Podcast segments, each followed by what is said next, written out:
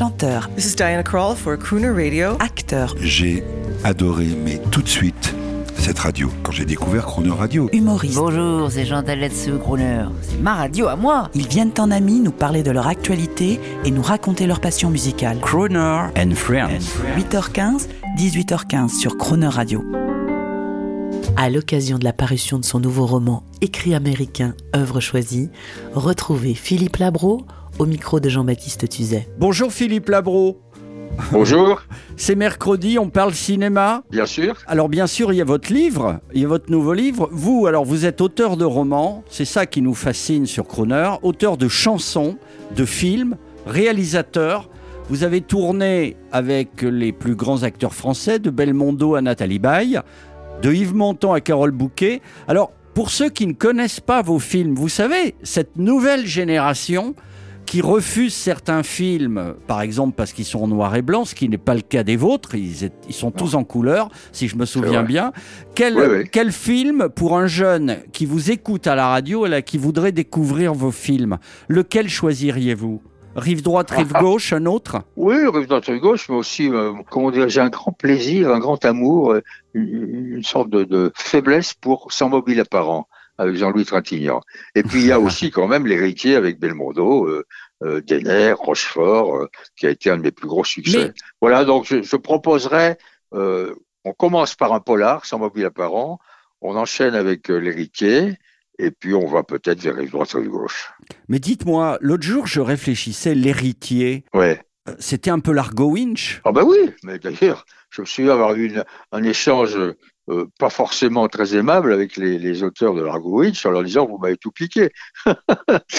bah oui, c'était l'Argo Winch, d'accord, un peu en avance, mais c'était aussi l'héritage de- des films américains que Jacques Lanzmann, qui a été mon dialoguiste et scénariste avec moi et à qui je rendrai toujours hommage parce que savez un film ça se fait pas tout seul hein. j'avais un très bon écrivain avec moi qui était Lanzmann euh, nous étions tous les deux très très très influencés par certains films américains de des années fin 60 avec George Peppard, avec Robert Mitchum, des, des, des films euh, qui racontent justement euh, l'ascension euh, euh, d'un- homme dans le monde des affaires, euh, le, le- le mariage du problème des affaires avec la politique, et puis là-dessus il faut mettre un petit peu de mystère et de suspense.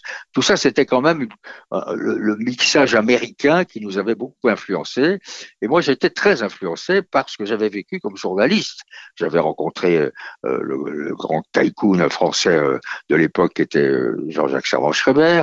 J'avais vécu les années Kennedy. Tout ça a fabriqué l'ambiance et, disons le décor et, les intentions de, l'héritier qui, au fond, est un polar, mais pas seulement ça. C'est un film aussi sur le pouvoir, sur l'argent et sur le sexe. Eh bien, écoutez, notre plaisir sera un de ces jours de d'organiser un déjeuner avec Oui. euh, le nouvel auteur de l'Argo Winch, qui est Eric Giacometti, qui est un de vos fans, avec toujours Ouais. son dessinateur Philippe Franck. Je suis sûr que cette tablée sera brillante et, et magnifique pour moi à écouter. Ben, bien sûr, ils ont beaucoup de talent, ces gens-là, beaucoup de talent, beaucoup. J'adore la bande dessinée. Moi. Et pour revenir à l'Amérique, à vous qui avez fait vos premières armes grâce à cette Amérique qui a su vous donner pendant deux ans, on écoute un autre enfant de l'Amérique, un enfant français qui est votre ami. C'est Johnny, euh, dernière époque, avec les crooners, avec les vieilles canailles. Moi je t'ai reçu à bras ouverts, ces vieilles canailles. Il y avait toujours ton couvert, vieille canaille. T'as brûlé tous mes tapis, mais t'as même fumé dans mon lit. Et t'as sifflé tout mon whisky, vieux bandit. Philippe Labro, votre ami Johnny Hallyday en mode, euh, en mode Rat Pack, avec Eddie Mitchell, ses vieux copains, et, euh, et, Et avec, du, et avec Dutronc. Euh, vous y étiez? Oh ben, évidemment, je suis allé les voir, euh, bien sûr, bien sûr. Je suis allé les voir, non seulement écouter, mais ensuite je suis allé embrasser dans sa loge, avant et après, parce que euh, Johnny, c'est une amitié euh, extraordinaire qu'il y a eu entre lui et moi. Et Eddie est aussi un copain, et Dutronc, euh, j'aime beaucoup. Donc, oui, je suis allé voir, le bon Rat Pack. Il faut remarquer une chose, puisque nous sommes dans, dans votre univers que j'adore du crooning, de crooner radio, c'est que là aussi, Johnny Hallyday, c'est un rocker, bien entendu, mais il n'est jamais aussi bon que quand il croune. Hein.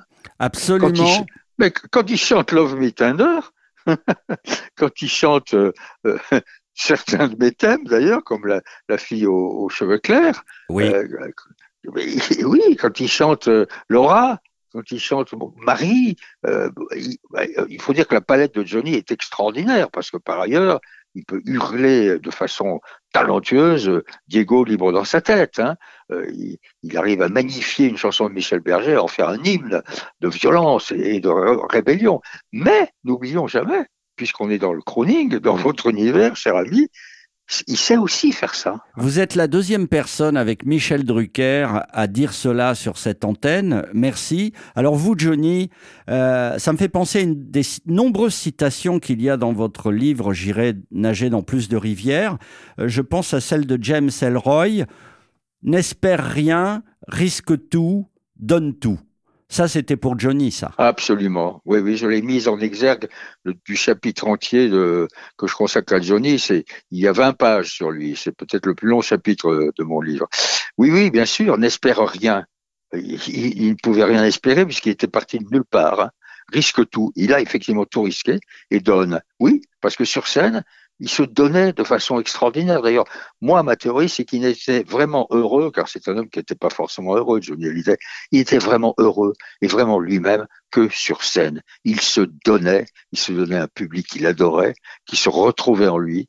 Euh, C'était ce qu'on appelle tout simplement un chanteur populaire. Alors ça veut dire quoi, populaire? Ça veut dire le peuple, ça veut dire tout le monde, ça veut dire Edith Piaf, et ça veut dire euh, Brassens, les plus grands. Et donc, il avait ça, il a donné. Il a Vous avez vécu donné.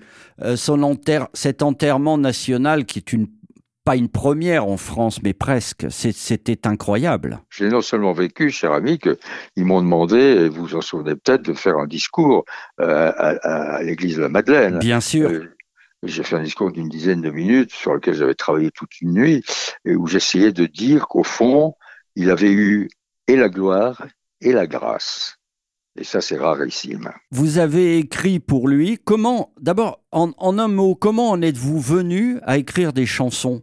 Parce qu'on peut pas être tout auteur de romans, cinéaste. C'est très difficile d'écrire des chansons. Vous c'est pour Johnny que vous êtes venu à la chanson ou C'était avant? Écoutez, ma première chanson, elle n'est pas pour Johnny, elle est pour Eddie Mitchell. Je lui ai écrit l'épopée du rock, ça s'appelle Ah l'épopée oui du rock. et c'est et c'est un, un refrain absolument immortel qui dit Le rock est notre vice, c'est la faute à Elvis, nous l'avons dans la peau, c'est la faute à Ringo. avec, avec ça, on entre, avec ça, on entre à l'Académie française. Bon. Vous- vous- Donc j'avais fait ça déjà une fois, et puis euh, euh, Eddie Vartan, qui était à l'époque le beau-frère de Johnny, avait écrit la musique de mon premier film, Tout peut arriver. Vous savez, dans la vie, tout, tout, tout se lit, les choses Tout s'échangent. est évident, Et- oui, bien sûr. Évidemment, évidemment, les choses se croisent. Bon, donc Eddie écrit la musique de mon film, Tout peut arriver. Je lui dis, écoute, euh, euh, on fait une projection demain, euh, fais venir ton beau-frère que j'avais croisé une fois dans une boîte de nuit. Parce que Johnny prétend qu'on s'est connu dans une boîte de nuit. Il a regardé mes chaussures, il a vu que je portais des Santiago et il en portait aussi. À l'époque, personne n'en portait à Paris. Il m'a dit, elles viennent d'où celles-là Ben, Je lui ai dit, elles viennent de, elles viennent de Albuquerque hein, ou San Antonio, je sais plus. Et toi, lui dis-je, il me dit, moi, elles viennent de Santa Fe.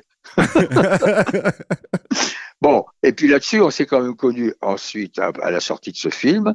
Et, et d'ailleurs, sur le trottoir, à la sortie du film, Johnny s'est mis à me parler uniquement de cinéma, car il était fasciné par le cinéma. Oui, vous le soulignez dans votre livre, cette culture cinématographique. En fait, c'était un type très intelligent, Johnny. Et il n'aurait pas dû Évidemment. rester- Évidemment. Ben, évidemment. Évidemment. Bien sûr. Il avait l'intelligence du public. Il savait ce que le public voulait et ne voulait pas. Il savait refuser des paroles qui n'étaient pas tout à fait adéquates à, à sa vision de ses chansons. Il savait changer de parolier quand il fallait, car au fil des décennies, il est allé chercher d'autres écrivains. Bon, moi, pendant quelques années, on a travaillé énormément ensemble. J'ai écrit une quarantaine de chansons. Et certains restent encore des tubes, comme Ma jolie Sarah, comme. Fils de... Oui, Fils de personne et tout ça. Bon, bref. Mais ensuite, qu'est-ce qu'il est allé faire? Ben, Il est allé voir Michel Berger. Ensuite, il a vu Jean-Jacques Goldman. Bien sûr. Donc, il, il, et il a eu l'intelligence d'évoluer et d'avancer. C'est ça l'intelligence. Comme l'avait fait Frank Sinatra en Amérique. Et moi, je pense Bien à sûr. une de vos chansons, avant de nous dire à demain. C'est, elle est de circonstance. C'est mon Amérique à moi. Évidemment, bien sûr. Ah ben oui, c'est un hymne. C'est un hymne d'amour à une certaine Amérique, tout à fait. Et euh, Johnny l'a- a adoré la chanter. On vous quitte sur votre œuvre avec une partie symphonique incroyable et Johnny sur Croner Radio. À demain, Philippe Labro. À demain, merci. Mon Amérique à moi, c'est une route sans feu rouge, depuis l'Hudson River jusqu'en Californie. Et dans ma mémoire, je conserve une silhouette qui bouge, celle d'une fille en jeans entre Nashville et Bâton Rouge. Elle marchait en rêvant, près du Mississippi.